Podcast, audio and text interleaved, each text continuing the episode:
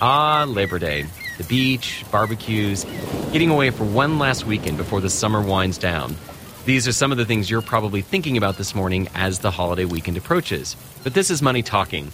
So when it comes to the first Monday in September, we're thinking about the labor movement the holiday honors and the future of unions because they're in a lot of trouble. That's disgusting! Union busting! What's outrageous? What's outrageous? From WNYC, I'm Charlie Herman. And union membership in this country has been on a slow, steady decline since its peak in the 1950s. For some, this is a good thing. They point to what they see as over generous public pensions that are draining government budgets. But others disagree because they see a direct link between the decline of the middle class and disappearing union jobs. With me to discuss the state of the union is Ruth Milkman, professor at the City University of New York Graduate Center, and Lydia DePillis, economics reporter with the Houston Chronicle. And, Professor, how would you describe union membership today? Well, it's changed dramatically in the last few decades. Not only has it declined, but the composition of it has changed quite a bit. The most striking version of that is that public sector unionization rates are much, much higher than those for workers in the private sector. About 35% of public sector workers are unionized, a little over a third. But in the private sector, it's in the single digits, about 7%. What accounts for that decline? Is it globalization, jobs being sent overseas? Well, globalization has had some effect, but mostly that's been limited to the manufacturing sector. But the decline has been almost as great in industries that can't move overseas, for example, construction. And the biggest single factor is employer attacks on unions that have been underway since the mid 1970s when you know, which is also when inequality started to grow. Lydia, there are some people who think that the unions hinder the economy, or especially if you look at uh, the attacks on uh, public unions right now, that it's hindering economic growth and spending by the states because they are so hamstrung in paying pensions. I'm wondering if there is an argument to be made there that having fewer unions actually can promote better flexibility and growth. So the whole debate around public sector unions is a little bit different from private sector unions. Um, it is true that pension obligations are a huge budget burden these days, but you know, defined benefit pensions are a huge benefit to the economy, or have been in the past, because that meant that the state didn't have to take care of people in their old age because they took lower wages while they were working with the promise that they could have a secure retirement. Now, in Illinois, for example, where the biggest problem is, sure, there was perhaps some irresponsible non-payment into those funds. Like that's part of the reason why they're seeing such problems, not because of people's pensions, but because the funds weren't stewarded responsibly. So, if there is a future for unions, is it in white collar workers?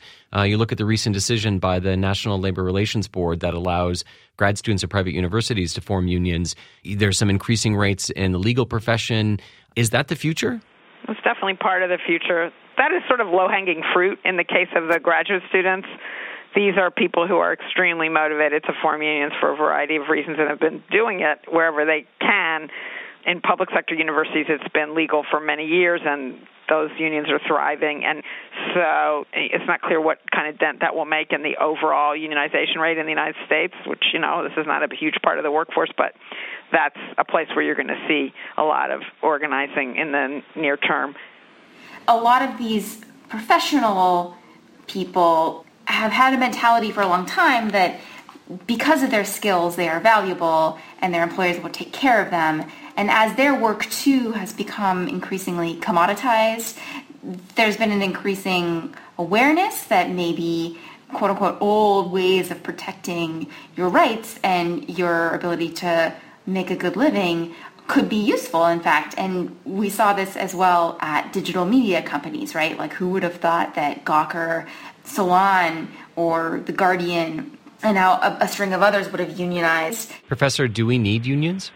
I think workers benefit greatly from having unions, not only economically, though that is a factor, but because having the kind of job protection that unions provide allows them to speak freely on the job about whatever concerns they have. We're so worried right now about the lack of wage growth and the lack of good quality jobs. Do you think that if we had more unions that that would actually improve that issue, that people would get better pay? I think that that is generally the role that unions have played, right? Increasing the share of revenues that go to workers as opposed to shareholders or executives. And I mean, that's been historically when we've seen wage growth, we've had strong unions and vice versa.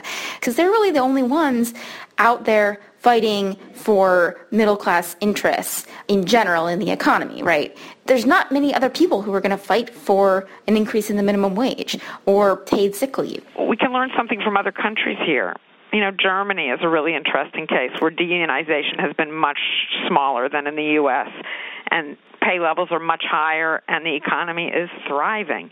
I mean, and if you look at the the states that have the highest unionization rates, they're states like New York, California and they are among the most economically dynamic states. So a correlation is not causation, but there's a lot of evidence out there that this really can make a positive difference. So then what is the future of unions? Well, so it's one thing to wish for higher unionization rates, and there's another thing to bring it about. There's tremendous resistance from employers, especially in the private sector and increasingly in the public sector as well. And unless something is done to change the law, it's hard to see how that's going to change. That that opposition is largely ideological, in my view. It, there's no rational basis for it, but um, it's out there. And under current law, employers have been highly successful at preventing unionization when they want to. So that's what would have to change. Lydia unions have realized that they're in trouble for decades now. And it took them a while to come to terms with that and to start being really creative and adapting to the modern economy. But I think they are giving it a really good try by doing things like aligning themselves with all types of social movements. And so I would say if unions have a future, it's in building coalitions with other progressive type groups who are interested in broadly shared prosperity it's been really interesting to watch what they've done for the last couple of years, and I'm, I'm looking forward to the next few. Well, Professor Milkman and Lydia, thank you so much. Thank you. Thank you. It was a pleasure. Ruth Milkman is a professor of sociology at CUNY's Graduate Center, and Lydia DePillis is an economics reporter with the Houston Chronicle. And I'm Charlie Herman, and this is Money Talking from WNYC.